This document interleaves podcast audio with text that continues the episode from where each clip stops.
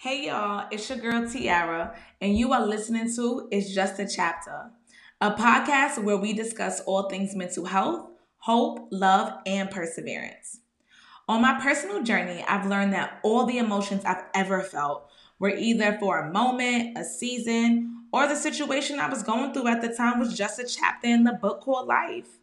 So, as you embark on this podcast quest with me, I'll be sharing insight to those chapters that taught me things such as patience, what it means to bite my tongue, the importance of boundaries and self advocacy, and that there is always someone out there that understands what I am experiencing and going through.